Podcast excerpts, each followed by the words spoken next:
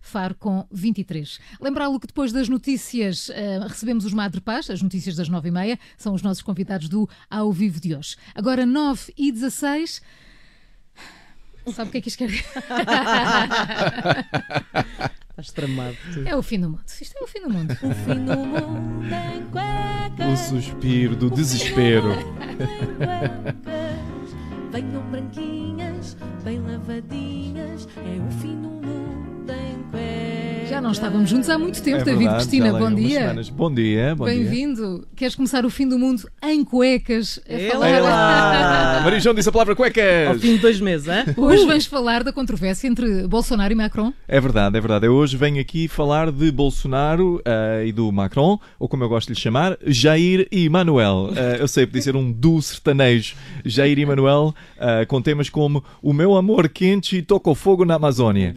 Eh, para quem não sabe, eh, esta controvérsia vem porque durante o G7 o Emmanuel Macron, aquele pequeno pão ao chocolate, eh, mostrou-se contra o acordo livre de comércio entre a União Europeia e a Mercosul, caso o governo brasileiro não respeitasse as exigências do Acordo de Paris sobre o clima. Até aqui tudo bem. eh, Tudo certo. Até aqui está tudo certo, Tudo não é? certo. Eh, quem não achou graça nenhuma a isto foi o governo do Jair.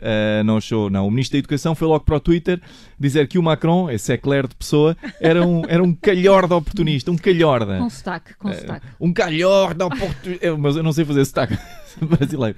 Em primeiro lugar, com esta linguagem, eu não sei como é que ele chegou a ministro da Educação. Isso é logo a primeira coisa. Oh, David, então estás a dizer que ele não devia ser Ministro da Educação? Sim, sim, com esta linguagem ele devia ser ministro da má educação, o, o grosseirolas. Deixa-me só fazer aqui um pequeno à parte. Não podíamos todos concordar ah, aqui que o mundo era um lugar muito mais giro se, na verdade, o ministro da Educação fosse exclusivamente responsável por garantir que todas as pessoas eram bem educadas. Ah, tipo em Portugal, tipo o António Costa está a meio de um discurso e diz ele: Por isso peço-vos, portugueses, venham votar. E ouve-se lá atrás o ministro da Educação: Se faz favor, também se usa. Ah, Estás a embirrar com o Ministro da Educação do Brasil ou estás a embirrar com António Costa? Não, estou a embirrar ex- exclusivamente com o Ministro da Educação do Brasil. Por agora, ah, o Ministro da Grosseirice, chama-se Sr. ah, Abraham, ou Abraham, ah, disse ainda que a França é uma nação de extremos, porque gerou homens como Descartes ou Pasteur, mas também os voluntários da Waffen-SS, que é um regimento nazi. Ah, que isto é assim uma coisa parva de se dizer, porque isto não é uma caracterização justa dos franceses. Eu tenho imensos amigos franceses e quase nenhum deles é nazi e quase nenhum deles inventou a penicilina. É pá. Uh, quase nenhum. Uh, portanto, é assim, escolher dois exemplos extremos que não representam nem 0,001% da população não serve para caracterizar um país como um país de extremos. Isso era como eu dizer: olha, o Brasil é um país de extremos. Por um lado, gerou a Gisele Bunchen, por outro lado, criou a cara do Sr. Abraham. É verdade, é um De extremos. E eu ainda nem sequer, nem sequer cheguei à sujeira. à Então, sujeira. não nos faças esperar, David. Conta lá a sujeira. Bom, a verdadeira baixaria começou quando um fã do Bolsonaro, que já sabe que não pode ser boa pessoa, fez um comentário a dizer que o Macron, esse croissant estaladiço, tinha, era inveja da mulher do Bolsonaro. Para começar, acho que ninguém tem inveja da mulher do Bolsonaro, coitada, não é? Imaginem. Sabes como é que os brasileiros agora chamam a Macron? Como? Micron. Ah, muito Bom, estavas a falar da idade de casais. Nós Está- falamos isso hoje de manhã e aquilo não é nada bonito. Mas ainda bem que alguém explicou, porque eu não expliquei o insulto. Sim, não, porque foi, foi- é muito feio isto. é, porque, a razão porque eles estavam a dizer que ele tinha ciúmes é porque a mulher do Macron, esse palmier recheado, é, é mais velha do que ele. E a- Então, tu, cinco tu anos também mais estás velha. com muita fome hoje, não estás? Não tomei o pequeno pequeno almoço almoço, pois ainda. não, pois não. Ah, e a mulher do Bolsonaro, para quem não sabe, é mais nova, ok?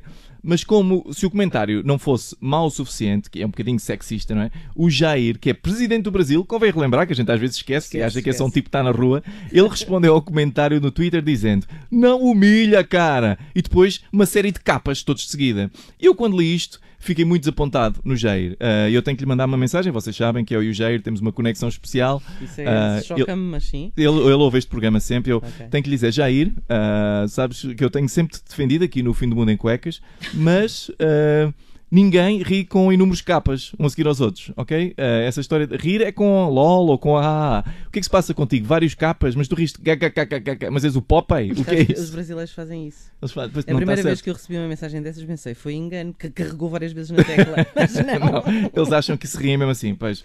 Ah, e depois, só mais uma nota, é, eu, Jair, eu não sei se tu devias estar aqui, aqui só entre nós, que ninguém nos ouve, ah, não sei se devias estar a falar da diferença de idades da mulher do Macron, quer dizer, ah, tu és 27 anos anos mais velho que a tua mulher, seu rebarbadolas, não é?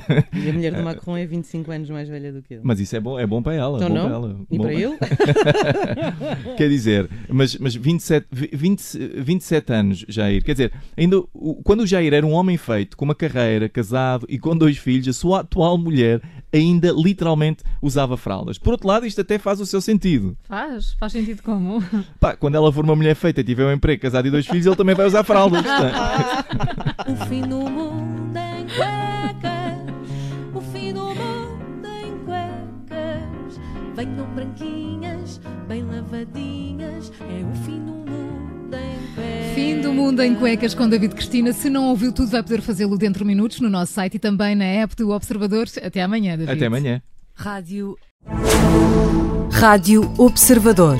Ouça este e outros conteúdos em observador.pt/barra rádio e subscreva os nossos podcasts.